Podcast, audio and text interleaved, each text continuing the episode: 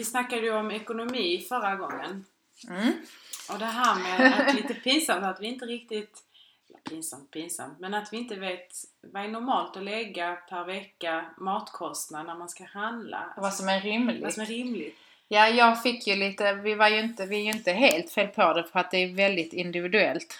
Mm. Och det är väl som vi också sa liksom att vissa har ju det som nöje. Och då får man ju... Ja, då kanske man lägger mer pengar på det. Andra vill ju bara äta sig mätt kanske. Ja. Men ja, man kanske har ju olika... Ja, men i alla fall, det har varit väldigt brett. Vi fick svar att vissa låg på 400 kronor i veckan och till vissa som låg som 1000 kronor per vecka. Så ganska... Var det per person? Eller? Per person, yeah. I hushåll. Yeah. Och ja, det jag kände med det var ju vad som man tycker är rimligt. Man får nog testa själv vad man vill. Och sen därefter se, är det verkligen lönt? Alltså jag tror man får nog kolla på sina kvitton. Kanske om jag köper glass varje dag. Ja, men det kanske jag inte vill när jag ser den totala månadssumman. Då kanske inte det blir en prioritering. För att det är som sagt från min roliga kassa. Mm. Det är ju inte från nödvändighet. Men jag har ju en liten request till dig. Förfrågan. Okay. Kommer jag med lite så engelska. Och min förfrågan till dig. Säger man så? Är det request? Ja. Ja. Min fråga. Ja. Jag vill.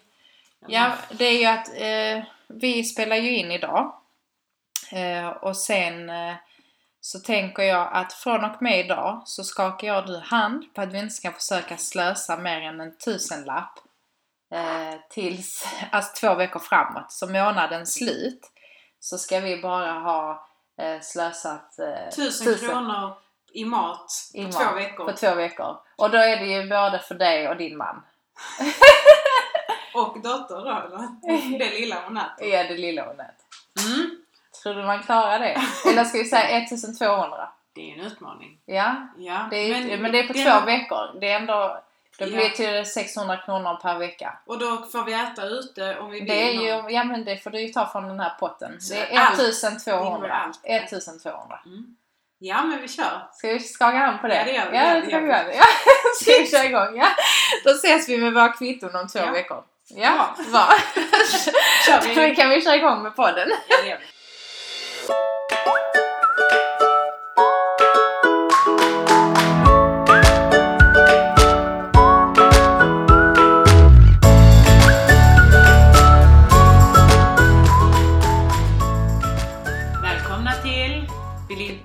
Och Claudias podcast! Avsnitt 3. Yes. Det går undan. Du Claudia, vet du vad jag kom på? Nej. Jag har inte druckit någon kaffe. Oj. Nu när jag kom hit. Det brukar jag alltid göra. Ja, det ingår i vår kultur som vi har skapat. Mm. Men det går bra det med. Ta kaffet sen. Ja. Jag vet faktiskt varför. Varför det? Jag har ingen mjölk. Så det erbjuder inte kaffe. Jag skulle gå förbi och handla för att inte Filippa massa sin mjölk i sin kaffe. Det vet folk som känner mig. Ja. Men ja, det får det bli nästa gång. Ja, jag tänkte vi skulle prata lite vänskap idag. Hur tänker du då? Nej, men alltså, vi alla har ju antingen en vän eller 5 vänner eller 10, vad det nu kan vara. Och vi alla har väl varit i... Allt från konflikt till... Ja, hur man... Men vad är... Alltså, är jag din vän? Ja, du är min vän. Efter några år så är vi faktiskt... Och vi har ju blivit ännu närmare vänner. Ja, men... Men du är min vän. Är jag din? Ja, men jag undrar... För kommer du ihåg första gången... När vi sågs? Ja, det var ju ändå några år sedan. Mm. Ja, det är det. Och då... Alltså... Jo, det var ju sympatiskt, men jag menar det var inte som att vi började umgås då. Nej. Så vad är rekvisiten för att vara vän? Alltså, vad ska man säga? Du och jag träffades första gången på en fest. Ja. Och det är, vad är det, 2011? Ja, något sånt är det. Och då var det liksom mer bara känna hej, man presenterades och sen. Men vi satt ju inte närmare så och pratade utan... den kvällen. Nej, det tror jag inte. Kanske lite så. Du berättade Claudia och du var kompis med den och bla bla bla. Men, ja, fast för den här festen var jag, eller nu när jag tänker efter, inte utsatt. Men jag kom ju dit där utan att egentligen känna någon. Men du kände ingen, förutom då den som hade den som fyllde år. Ja, men de också, för det var ju ett par. Mm. De kände jag ju, alltså jag hade precis börjat umgås. Mm. Så att det var en ganska ny relation om man säger så. Som nu när jag tänker efter var det ju ändå lite modigt. Först att brukar man säga som jag tar med en kompis. Mm. Eller killen eller vad. Ja. Mm. Fast så sen eller var jag singel. Ja, men jag kommer ändå ihåg det. Jag gillade din skinnkjol. Du hade ju inte en skinnkjol och någon blus. Jag tyckte du såg så söt och snygg ut. Det var roligt. Jag har aldrig tänkt på hur man men jag andra uppfattar en. Ja, men du var väldigt glad. Ja. Du log mycket och ja. Och det är klart, det var ju bara helt nya främmande människor. Så ja, så för mig var det helt så då blir man ju ändå att man är liksom hej, läggande på det bästa humöret. Jag är faktiskt alltid så Filippa. Jag la inte bara på för sånt. Nej, men jag förstår vad du menar. Mm. Men jag känner, där... Men sen tog det ändå rätt lång tid för att vi träffades lite, vi var ju ett gäng då, vi var några tjejer. Halvt fick vara med. Så du fick komma ibland.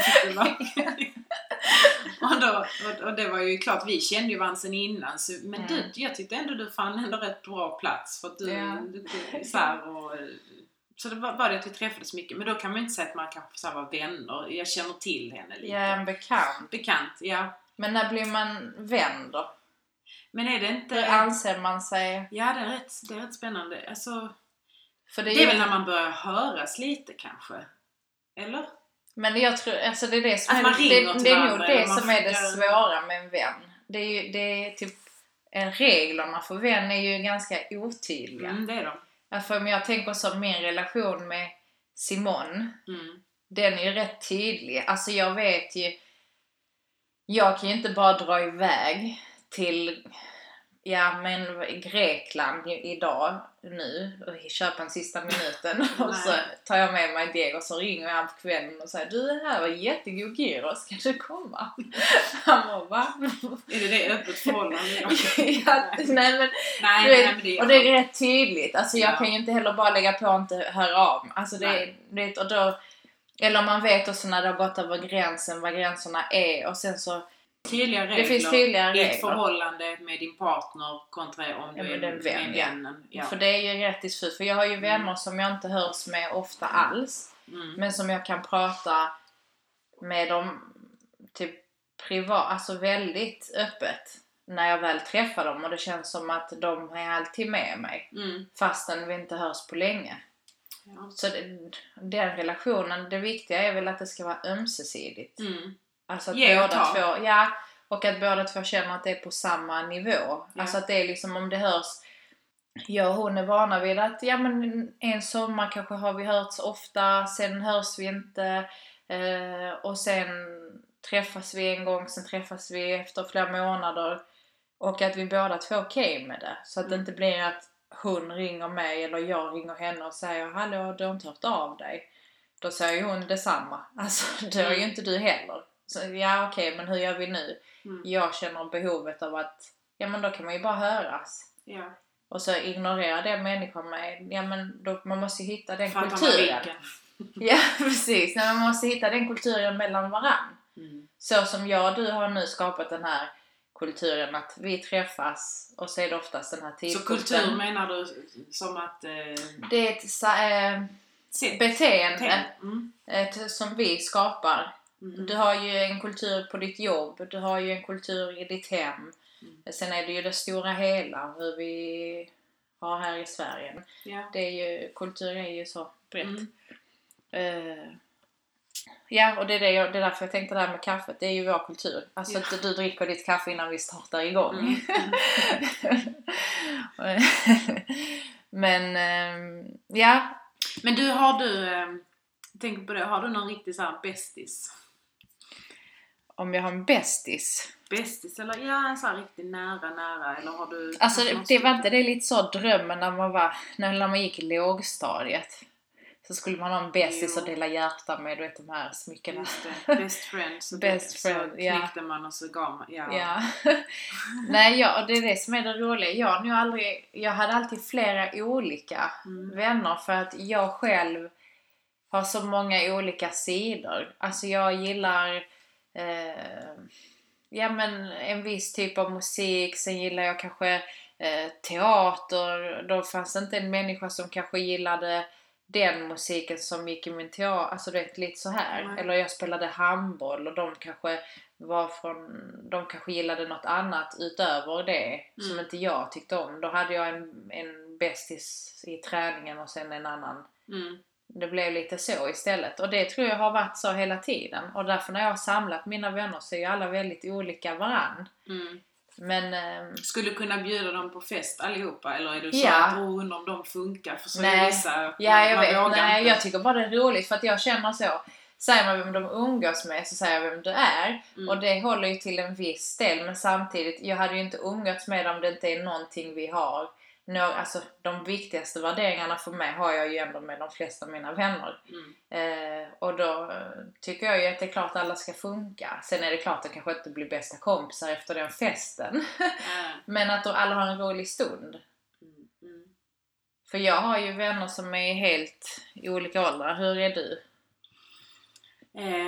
Alltså det här bästis, nej det har jag väl inte längre, det hade man ju förr. Men nu, det som du säger, man känner, och sen nu man är inte behovet att du måste ha den här jättenära, utan de vänner jag har blir ju ändå nära för att jag delar nästan det mesta med de som jag umgås, så hellre lite få men lite närmare där man kan dela allt än med massa olika. Så har jag alltid tänkt. Det känner man väl kanske mycket folk, men man har de närmsta, så är det. Ja. Och är de väldigt lika varandra? Är det samma omgänge? Nej, det är väldigt blandat. Det är blandat. Det är någon här och någon där. Ja, precis. Sen någon man har lärt känna när man pluggar. Och... Så det är inte samma, det är inte ni-gänget? Nej, men vi har ju ett litet gäng faktiskt. Som jag är som du. Jag fick vara med. Och det är faktiskt jättekul. För när vi ses allihopa, nu är vi 5 stycken. Ja. Innan vi är 4. Och det är jättemysigt. Det är roligt för att man ger man verkligen energi. Och är det någon som är lite låg så börjar den andra. Alltså man får så mycket ihop. Och nu har ju våra små barn också ibland fått vara med. Så det är faktiskt...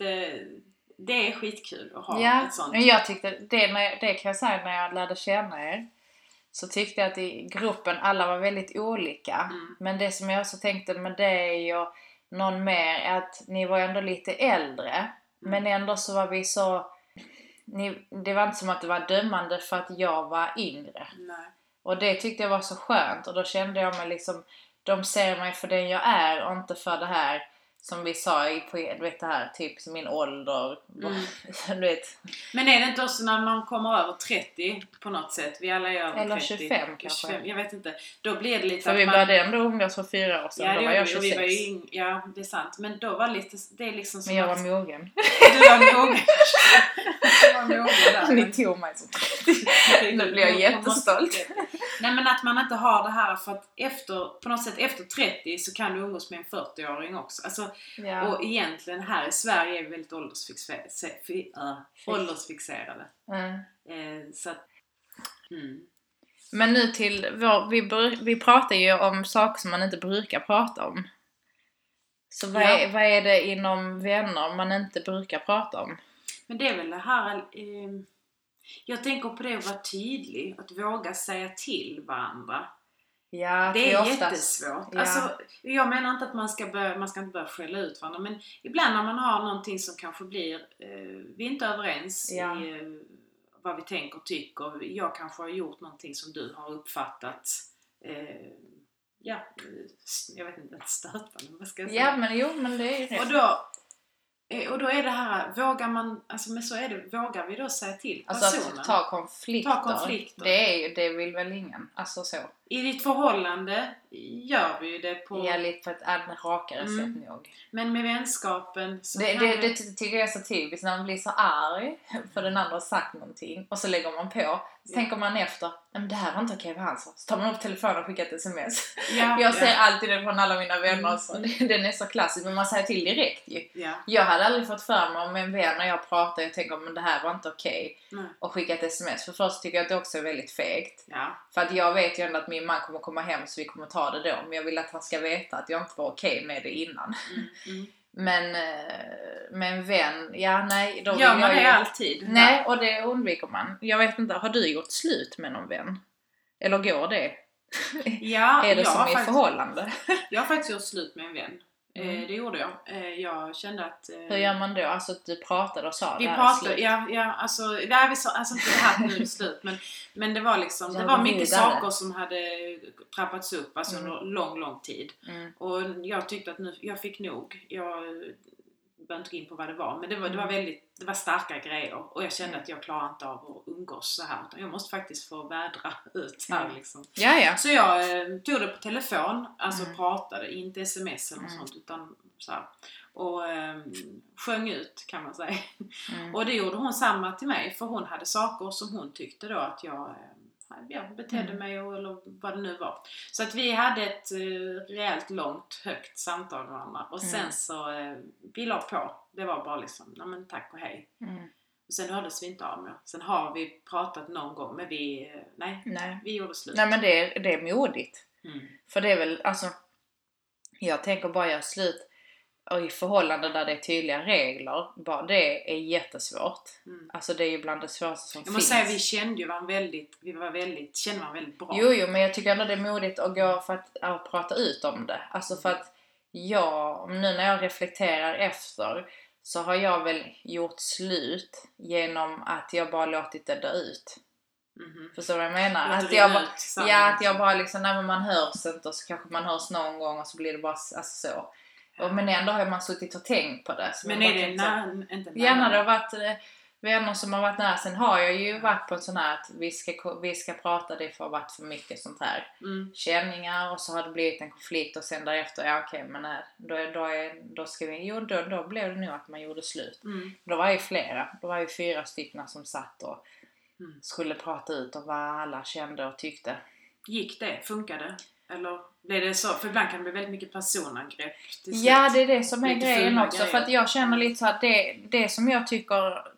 Det blir det lätt när man... Ja, jag tror för första, om du ska säga någonting till någon som du inte är okej med, så måste du ändå ha ett öppet sinne. Eller hur säger man? Att jag måste ändå sätta mig för första in i din situation. Om att du kanske helt enkelt inte menar det. Din personlighet är... Ja, men du kanske är mer typ rätt ut utan att du tänker på det. Jag är tvärtom, jag tänker på det 10 gånger. Vad är rätt och fel för kontot? Ja, då kanske det är bara men det är ändå viktigt för mig att säga, Filippa, jag tog faktiskt illa upp. Och då ska du säga, men det var verkligen så jag tänkte. Och då ska det ändå räcka för mig att säga, eller då får jag ju tänka, okej, Filippa är så här som person. Då får jag får ju tro på henne, för att tror jag inte på det, tror jag att du ljuger, då går det ju inte att vara vän. Men tänker jag, men hon är så, då kommer jag veta till nästa gång, och du kommer förhoppningsvis tänka att men just jag kan inte vara så här med Claudia för att hon tar det lite fel. Så att man får väl hitta någon balans där man möts, att man fortfarande är sitt jag, men att man kanske backar med vissa saker för att den andra tar det lite, som du säger, stötande eller så. Och det är ju svårt. Därför att det tar ju så mycket energi från en också. Det här med vänner och att jag, som jag sa innan, jag har ju umgått med många olika när jag mådde dåligt också. Speciellt som undanflykt och sen därefter men jag tror många som jag umgicks också därav. Alltså de hade också, alla visste att vi var tajta, vi hade kul, vi festade, vi pluggade ihop. Men det var liksom en period, och sen kanske jag hör om jag träffar någon ny. Alltså vi har ju ingen, det blir aldrig någon konflikt, utan det var en sån period. Ja, men då är det ju på bådas villkor att vi vet att nu kanske under tiden vi läser tillsammans, vi umgås väldigt mycket. Och i den stunden tror jag inte vi reflekterar över att det här är bara en period.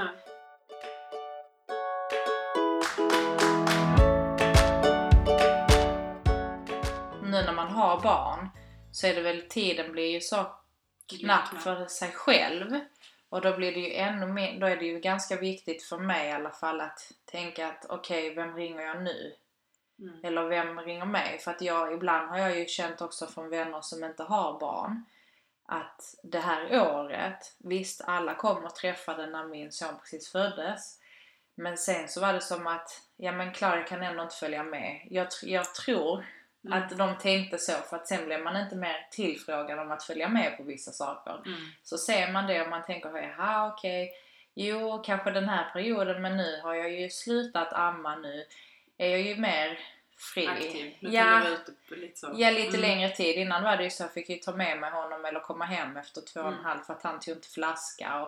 Men du vet, de följde inte med mig på det loppet. Och då minns jag att en vän sa till mig, men att vissa vänner kanske man får vänta in bara.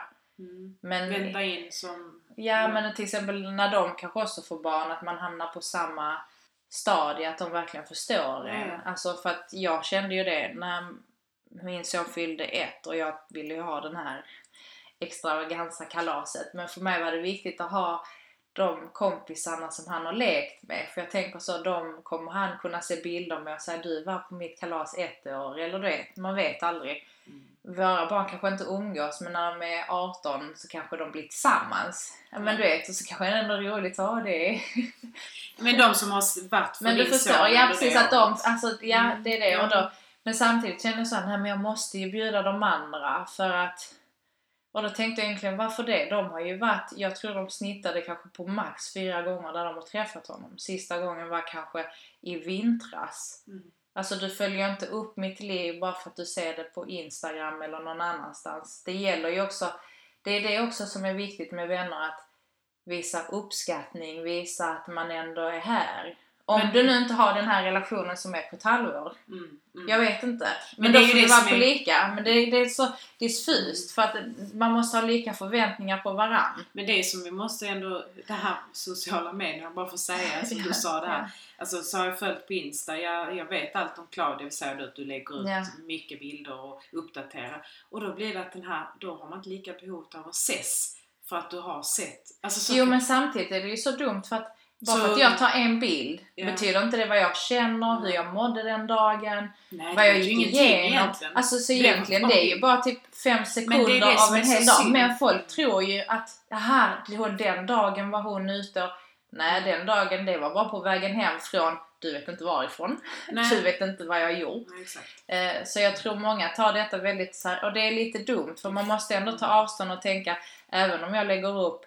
Nu brukar jag ju inte göra det. Nej, men du är uppdaterad varje dag så här, vi med fler bilder. Ja, men även då så är det ju knappt 1% av vad som har hänt hela dagen. Mm. Och man brukar ju inte säga typ allt som hände och hur man mådde egentligen. Mm. Alltså du vet, det är ju, för ibland det är ju bara fint att lägga upp, man delar upp ett roligt minne. Absolut. Men det är ju inte... det som är så fel med sociala medier då, att folk blir ju, ja men jag har sett, jag ser vad hon gör. Att man glömmer nästan att man vattnar relationen. Ja. Alltså, för att vi är så uppdaterade. För visst man inte, då var man tvungen att ringa. Hej, vad har du gjort? Ja, men för jag tänkte, ja precis. Och i den situationen så tänkte jag också det. Hade jag inte haft sociala medier så hade de ju inte ens vetat hur min son ser ut. Nej. Alltså för att han har ju ändå förändrats på 6 månader. Alltså visst, man ser ju likheter. Men han har ju ändå från att han inte knappt kunde sitta till att han kryper och står överallt. Jag har fått hår på huvudet. Alltså det är ganska... Alltså det är jättemycket som händer på halvåret. Vi ser hur han är. Vem är han? Men jag tror som du säger att många tänker liksom, jo men där har jag ju... Du kanske blir omedvetet för att du ser det så kanske dagligen eller ofta då. Precis. Och det är så synd. Men där är vi också, när vi ska tänka på något positivt, vi är väldigt dåliga tycker jag på att ge komplimanger för personlighet, eller att man tar sig tiden. För jag har ju en vän som också, det är så sjukt, men jag lärde faktiskt känna henne genom sociala medier. Inte första gången, för då var det att vi jobbade på samma köpcentra och sen så sågs vi inte på flera år, sen sågs jag för hon jobba på en flygplats. Och där minns jag att vi träffades och började prata lite innan mitt flyg var försenat, typ 8 timmar. Så jag kunde hänga med henne på en halv arbetsdag. Och då så började vi följa varandra på sociala medier. Och sen så bara gick åren, så vet jag inte hur det blev, att vi bara började ta en fika. Och det har ju blivit att vi träffas en gång per år. Och ibland kanske har det varit 4 gånger. Och sen har det återgått. Men det känns som att det är ömsesidigt. Mm. Så att det har aldrig blivit någon konflikt om att varför hör du inte av dig? Eller varför fick jag inte komma? För att vi har inte den relationen. Vår kultur mellan oss är det här att när vi ses, det är på lika villkor. Vi pratar hon har barn också. Hon har barn, han är lite äldre än min. Och hon, nu sist vi sågs, så sa hon bara till mig, du, jag vill bara säga några ord. Och det var lite så här, jag uppskattar dig jättemycket som person. Mm. Och då blev jag så, oj. Alltså det har jag aldrig, det är så sällan man får höra, typ oftast om jag träffar på dig så här, Fille, vilken fin tröja du har. Och sen bara, ja, så typ går vi och tar en kaffe och dricker och pratar om allt som har hänt. Mm. Men det är nog sällan man, som du säger, man kanske vattnar ordentligt och säger. Om egenskaper. Att jag tänker detta uppskattar jag. Jag vill bara ha det sagt och det är så fint. Det är jättefint. Jag gick ju därifrån, alltså jag kom hem med jättemycket energi. Mm. Och det är jag så tacksam över. Och då var det så, ja, vissa vänner behöver man inte se så ofta. Nej. Men då är det måste vara på lika villkor. Mm. Det är lite det. Vissa vänner kanske du hänger ofta med. Eller, och liksom, du behöver nästan inte säga någonting. Man kan bara mysa i varandras sällskap. Ja. Man vet att... alla är så olika. Precis, och sen har man då den som den här vännen som bara säger... Alltså, man kan dela, ni har inga villkor, inga krav på varandra. När ni ses så blir det verkligen kvalitet. Precis, men får man lov att ha krav på sina vänner?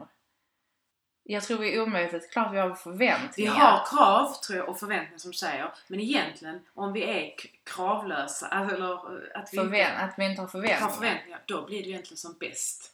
När man inte förväntar sig. Men det är väldigt svårt att inte förvänta sig någonting. För omedvetet gör jag det. Känner ju så här, jag har ju dig som en vän.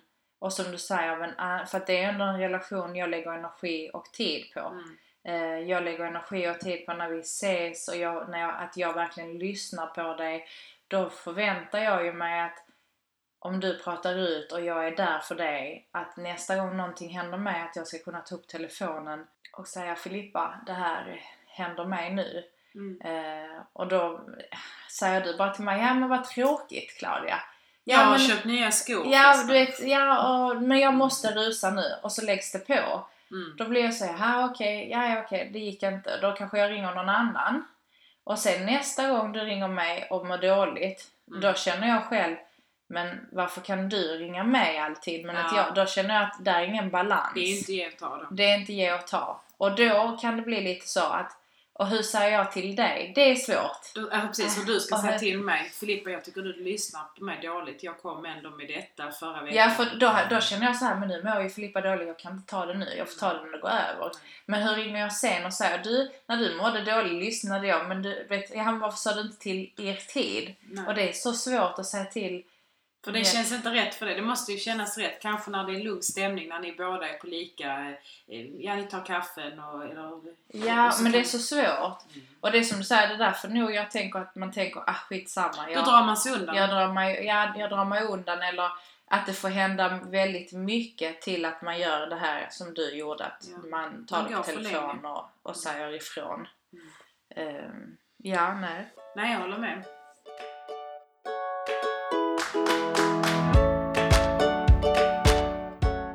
Kan man få vänner i vuxen ålder?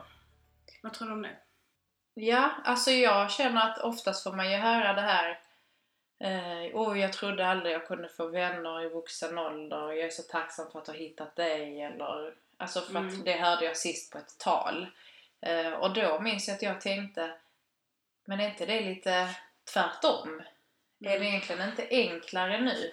När jag vet vem jag är. För nu har jag ju mina hobbies, eller inte mina hobbies bara, men utan jag vet vad jag tycker om, jag vet vad jag står för, jag vet, men man har blivit säkrare på sig själv. Då är det ju också att jag hittar vänner som kanske är i samma steg i livet eller på något sätt. Sen vet du väl lite grann att idag vet man väl lite mer vad man vill. Ja. Och det var som man vågade inte säga till på det sätt när man var yngre, om chefen sa emot eller, ja men du vet vad som helst. Idag står man upp för jag vet vem Filippa är, ja. Och jag har mina rättigheter. Kan man säga, ja precis. Det har alla och man respekterar det och då väljer man ju lite att, ja alltså i vuxen ålder, man får nog kanske bättre kompisar då. Ja men det känner jag, det tycker jag faktiskt, och därför tycker jag att det blir enklare. Jag förstår konceptet att det är svårt för att vi lever i ett samhälle som bygger mycket på rutiner. Vi går till vårt jobb, vi kommer hem, vi kanske går till en träning och då är det kanske någon, jag vet inte, det kanske blir svårt att hitta någon på vägen. Ja. Men samtidigt så tycker jag att när du väl hittar någon så blir det enklare, för som du säger, jag vet vad jag står för. Jag hänger inte med Kristina i 7B för att jag bråkade med Emma i A. Alltså, så att, för då var det ju så, du var ju bara tvungen att, du hade ju vänner men du valde dem från din skola. Nu kan du ju välja, alltså, ja, jag vet inte om du, för jag känner ju så att, så egentligen, man kan få vänner i vuxna. Ja, och jag, för att jag känner själv att jag har ju min granne som jag knappt har känt i 2 år. Eller jag till och med 2 grannar som jag har typ nyligen börjat umgås med. Och min granne är ju nästan en trygghet för mig. Hon, där sa det klick liksom. Och vi kommer så bra överens att hon är bland få som jag har kunnat lämna min son till. Och han känner sig också trygg i det hemmet. Han går ju bara in och vet hur han ska krypa runt. Och du vet, ibland tänker jag så, det är en ny vän. Och det är liksom en vän i vuxen ålder. Och vi är så nära. Och hon ger mig så bra energi. Och, ja, men till och med en trygghet för mig faktiskt. När jag tänker på mitt hem så tänker jag liksom på mina 2 grannfamiljer. Så tänker jag, vad skönt. Men det är helt underbart. Alltså att grann, att man ändå kan komma så bra överens. Precis, det är också plus. Man till varandras barn. För det är det dyraste man har. Ja. Det är jättebra. Så att, då säger vi ja.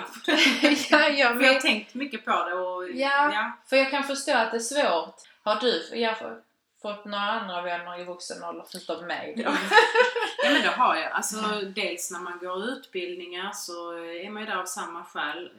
Men jo, jag har fått vänner och det blir väldigt nära. Jo, men det blir det. Om man känner sig ensam i vuxen ålder så ska man nog hitta kanske någon aktivitet som du tycker är kul samman. Som knyter samman.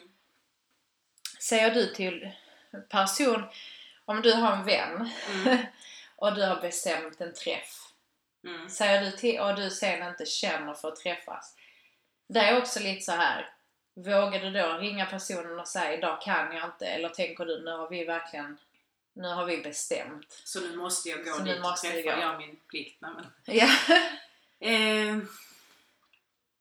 Ja, alltså om jag säger så, för mig själv, det är inte rättvist att jag går och träffar en person när jag inte har energi till det, jag orkar inte, och det är inte att man ska vara självisk utan bara känna att jag kanske inte ger så mycket. Ofta så brukar jag tänka att de personer man träffar har man ju ett utbyte, alltså man väljer sina vänner och då får man energi och man ger energi, så oftast kan det ju bli väldigt bra möte. Men är det så att jag känner jag orkar inte, eller kanske fysiska skäl att jag faktiskt har ont i min kropp, då ställer jag in. Och ljuga och hitta på, jag vet här huvudvärk, men nej, jag hellre att jag säger jag är jättetrött, jag orkar inte, eller jag mår inte riktigt bra nu. Och oftast har du en vän som är riktig vän, så är man klart. Ja. Om du inte står med en 7-rättersmiddag så då känner jag... Ja, precis. Men alltså, eller att den andra personen har fått vika barnvakt. Exakt, precis. Då får man ju ta sig det lilla man har och så får man ladda i 5 minuter. Men att man ändå liksom är rättvis, för det är det bästa för barnen. Ja, nej, jag... Gör du också, eller... Jag har alltid varit den som alltid ställt upp och varit väldigt glad för mina vänner. Och när jag sa liksom en gång, nej men jag... känner inte för att gå ut och göra det här, men jag kanske kan ta det lugnt och göra detta istället, och vi kan bjuda in den personen. Då är jag så, nej men du har lovat och nu har jag fått in det här i huvudet, och så blev jag så, ja men Och det blev lite jobbigt. Men då kände jag också det. Har inte hon förståelse för en sån sak, så ja, då är det ju inte... Nej. Och det ska vara på lika, lite att man... Men måste ju ändå ha förståelse. Det är klart. Och kunna sätta sig... Och det är nog någonting som jag tycker många har väldigt svårt för. Även jag själv i vissa fall. I stunden, i efterhand är det ju enklare att sätta sig in i den andras skor. Ja. Och tänka liksom, för nu kanske hon här hade ju verkligen laddat och kanske blev... det gick inte in i hennes huvud att ändra planerna i sista sekund. Och då kanske inte jag var tydlig nog med att säga jag är inte glad idag, så att då känner inte jag för att ta på mig dansskorna och gå ut och dansa. Men vi kan vara hemma hos mig och titta på en film. Det kan jag liksom, för nu har vi ändå sagt att vi ska vara liksom så här. Så att, och det är ju svårt i stunden, för i stunden tänker man bara så, men herregud, kan du inte bara förstå mig? Och det är egot. Ja, det är lite egot, men så att det är väl det svåra också, att lära sig sätta in sig i den andra situationen i stunden.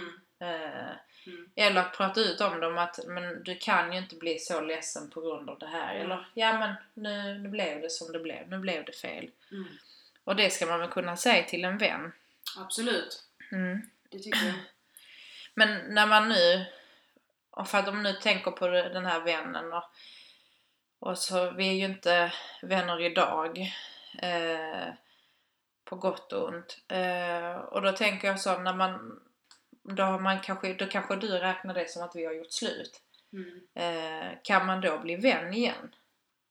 Ja, efter man har gjort slut med en vän. Att man kan... Eller är det som så tabu till när man säger till sina vänner, bli vän med ditt ex. That's a big no-no. Eller det vet man aldrig. Jo, men alltså jag tycker så att det är klart man kan bli vän igen fast man har gjort slut. För att kan man tänka så, om båda två är öppna för det och man vill gå in i vänskap igen. Man saknar varandra för att man hade väldigt mycket fint ihop. Men att gå in med nya ögon, nya i vänskapen. Alltså tänka att vad gjorde vi för fel sist? Okej, det var det här som brast mellan oss. Kan vi då vara öppna och lyhörda? Alltså det är att respektera varandra så att vi inte går in där igen. Det är ju... Så att, ja, men det kan man absolut bli vänner efter att man har break-up med varandra. Det tycker jag. Men att man får faktiskt lite ny kula. Men hur vet du att den andra tänker med de öppna ögonen? Då får man ju fråga. Alltså säga att... Då får man ju prata ut. Det här är jättesvårt. Jag säger inte att jag är något så klart. Jag vet men, alltså, om man utgår ifrån att vi vill bli vänner igen. Då går vi in tillsammans och så... Vad var det som var fel mellan oss? Vad hände? Varför gjorde vi slut med honom? Ska man säga så? Ja, det tycker jag. Har du blivit vän igen? Alltså jag har inte gjort något sånt stort avbrott där jag har gjort slut med. Jo, det var det, men vi har inte blivit vänner efter det. Det var ju slut därefter. Men sen kan det vara att vi kanske har varit från varandra och... Nej, jag ska säga, jag har nog inte... För när jag tänkte, det roliga är att när du sa man gjort slut med en vän, så tänkte jag ju på det här, sitta ner, lite svettiga och titta på varandra och säga så, nu känner inte jag så här för dig.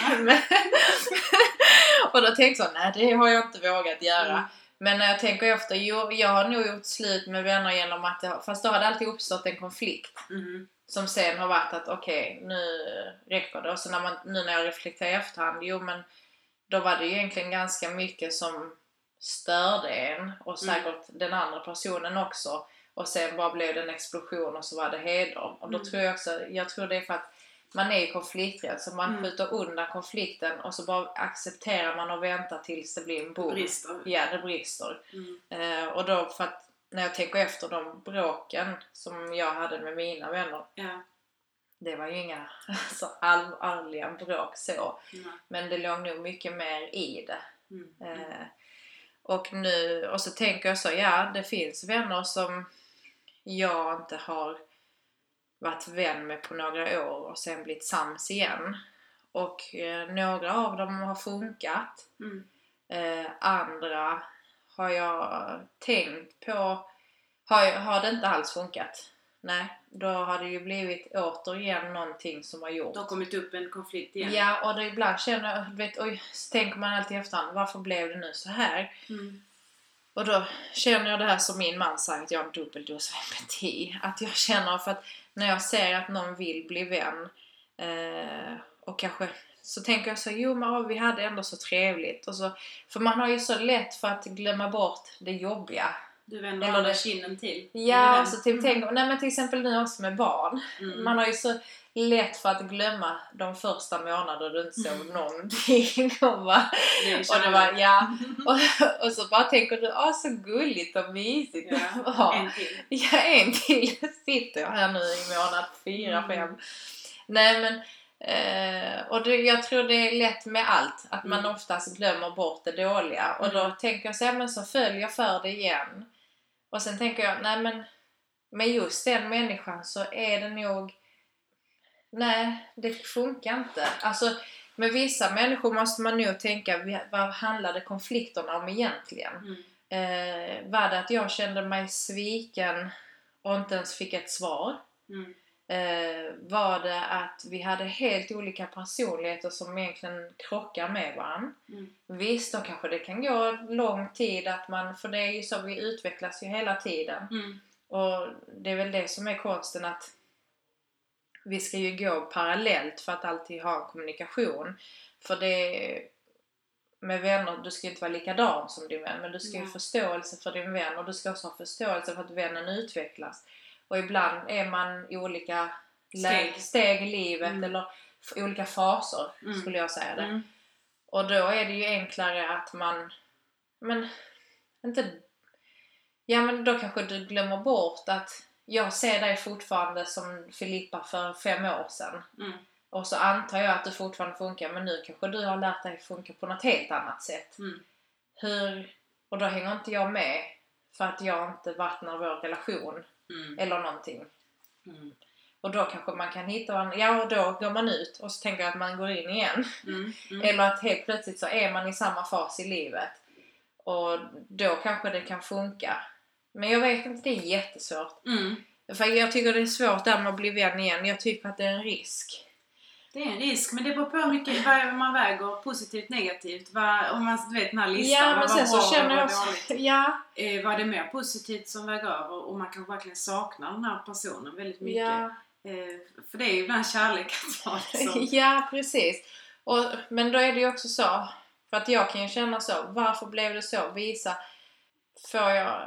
Kan du utgå ifrån att det var ditt fel? Alltså man ska inte alltid men att utgå från att vad gjorde jag, kunde jag gjort på ett annat sätt. För det är bra att kunna tänka lite, att sätta spegeln mot sig själv, så att man alltid, ja men det var hennes fel. Nej, precis. Utan faktiskt, vad gjorde jag, kunde jag gjort på ett annat sätt. För det känner jag faktiskt med någon av relationerna som vi har blivit vän igen. Då var det lite, då kände jag så, jag gick in i det och så tänkte jag, hon förstod nog inte, eller jag tänkte så, vår relation mellan oss har alltid varit på ett visst sätt, och sen bara förändrades mina behov inom vänskapen, och istället för att vara tydlig så bara typ tänkte jag, för jag tänkte, ja men det är sunt förnuft, du måste ju också ställa upp för mig om jag ställer upp för dig, men om det inte har varit så innan och jag bara tänkte det, då borde jag ju ha sagt till personen, vet du vad, nu är jag ledsen över detta, och du får faktiskt tänka efter att det måste vara ge och ta. Och jag tror, hade jag sagt det till personen då, så hade personen förstått. Och vi har ju kunnat hitta tillbaka till varann. Men vissa människor har jag verkligen känt mig överkörd, och jag har känt att har inte ens du kunnat ha den respekten och visa lite uppskattning för vem jag är. För att det är också en sån grej. Nu har jag är vuxen. Jag har lärt att älska mig själv. Har inte du kunnat se vilken awesome vän jag är? Då kanske det inte är... Då kanske då vi inte finns. Skiljas åt lite. Eller ja. Och sen som du säger, man kanske hittar. Men samtidigt är jag är väldigt öppen för nya vänner. Som min granne eller mina grannar. Som... Men det är roligt att lära känna människor, och vissa klickar man med en gång, och andra känner man, nej här kanske inte vi har så mycket att göra, men, och det är det fina, vara öppen liksom, för en öppenhet. Ja, nej, för att jag Ja, och just också nu när vi kommer in på det här med att ge komplimanger till vänner. För det tycker jag att man är dålig att visa uppskattning. Ja, för att vi tar ju sällan tiden till att ge de här komplimangerna. Ja, absolut. Och då... Tänk på dina vänner och de som du har rätt så nära. Men jag måste bara säga en sak. För nu måste jag verkligen säga. För jag gick ju från nu när jag hade den här träffen med den här vännen jag har haft mest kontakt med via bara sociala medier. Ja. Och hon satt sig ner och sa liksom, jag gillar dig som person. Mm. Det betyder ju så mycket för mig. Mm. Och jag blev så... Och nu känner jag liksom så, det måste jag fortsätta med. Och ge vidare. Mm. Och jag tackar verkligen Leslie för de orden. Det är verkligen, ja. Så det är, ja. Mer komplimanger. Nej, men om man tänker så. Tänk på de närmsta du har, kanske 4-5 vänner eller det kan vara fler. Och så bara tänk en egenskap varje och vad den vännen står för eller har. Och sen nästa gång du ser så bara kanske beröm personen för det. Ja, att vi också sprider vidare. För det är så himla, och så ser vad hon kanske svarar. Men Claudia, jag bara gillar att du är så fantastisk på att lyssna när vi pratar. Att du kan lyssna och verkligen sätta dig in i precis. Det. Precis. Så att tänka ut, vad har man för egenskap? De vänner man umgås med, de som är närmst. Partner också, kanske en familjemedlem också. Och sen bara ge det här och ge berätta här. Nästa gång du träffar en person. Vi gör en Leslie-effekt. Ja, skicka vidare. Ja, det gör vi. Ja, det är jättefint. Men nu tillbaka till... Jag tänkte på det här. Har du en speciell vän som du ringer eller pratar med när du har sorg eller glädje eller en person du kan berätta allt för, precis allt? Eller har lite så kategorier på vad du berättar? Står du vad jag menar? Jag känner att jag... Nej, det var sorg. Ja. Jo, men det har jag nog. Olika vänner som jag ringer till. Och det är väl att man har vänner som har varit med om någon sorg kommer upp och den vännen har varit med mig i den sorgen från start. Då ringer jag nog den personen och säger liksom det här. För jag tänker själv när jag mådde väldigt dåligt i en period i livet så faktiskt var det inte någon som jag ringde direkt. Ja, du hade ingen som ringde? Jag kände inte för att jag ville ringa och berätta, utan jag gick mer in med mig själv i meditation, i min yoga, och där började jag hitta och få insikter istället för att ringa och prata med en annan som kanske ger råd. Där jag tänkte, jag har ju ofta svaren i mig själv och tar faktiskt för att jag mådde väldigt dåligt. Det var olika skäl. Och jag hade mycket tid också för jag jobbade inte. Och då satte jag mig ner med mig själv. Och det vet jag att många kan tycka, men vad egoistiskt. Alltså att du går in själv och du ska meditera, du ska göra avslappning. Men du gjorde inte det 24 timmar. Nej. Och det gav mig väldigt mycket, för jag laddade upp och fick energi av mig själv. Alltså, istället för att kanske ringa någon och bli förvirrad i råd. Eller, jag ville göra det helt själv för att jag hade det tufft.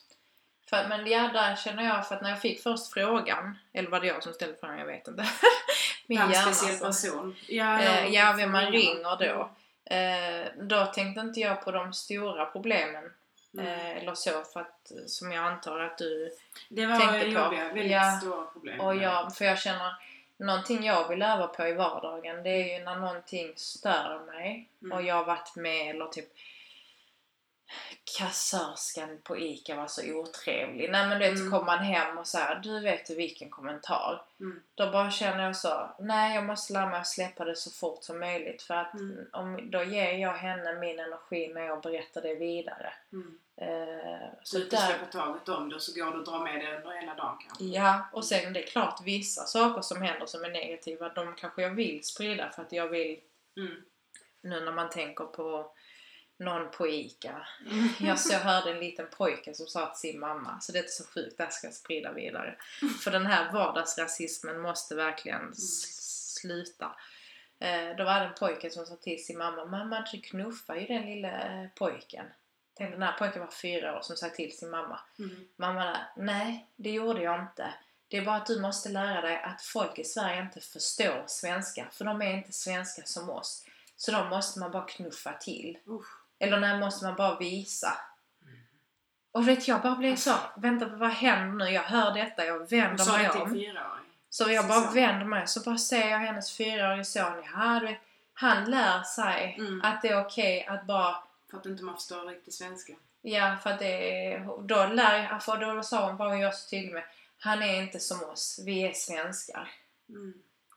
Och det, och den energin är ju dålig. Det är ju inget som att jag vill sprida dålig energi. Men samtidigt är det kunskap som jag vill att vi måste säga stopp för att det inte ska ge spridning. Men ja, det var bara en input från vänskap till rasism. Men ja, så det är ju också det är någonting jag vill lära mig. Och det är att kunna släppa taget om vissa saker. Och om man ska relatera det till vänner istället så kan jag känna att om jag också, där är också viktigt att lära sig göra slut i rätt tid. För att om jag kommer hem många gånger och har en dålig energi av en viss person så kanske jag borde vara modig nog att ta upp det och säga liksom, det här funkar inte. Och vara rättvisa mot varandra, ta upp saker på ett bra sätt, på ett värdigt sätt. Inte pajkastning och personangrepp utan kanske bara...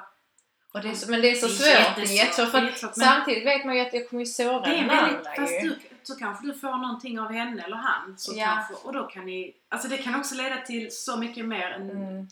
Ja, så egentligen man ska inte vara rädd för det. Det är svårt och vi är inga experter. Men det var tanken. Hur vattnar man med en relation? En vänskap? Hur man vårdar eller om man... Ja. Nej men alltså...